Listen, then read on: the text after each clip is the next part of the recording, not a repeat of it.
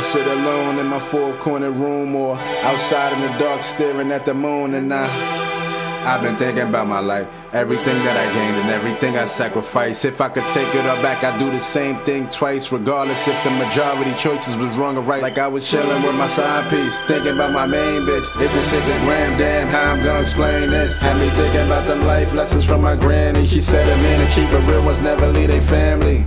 Now I'm feeling this, see it for what it really is. And my penmanship is echoing the sentiment, and it's just a reflection of how I'm living it. The gift and the curse, put a ribbon on it when I delivered it in this verse. At night I can't sleep, I battle with insomnia, but not this time I leave the drama behind because I'm getting down tonight.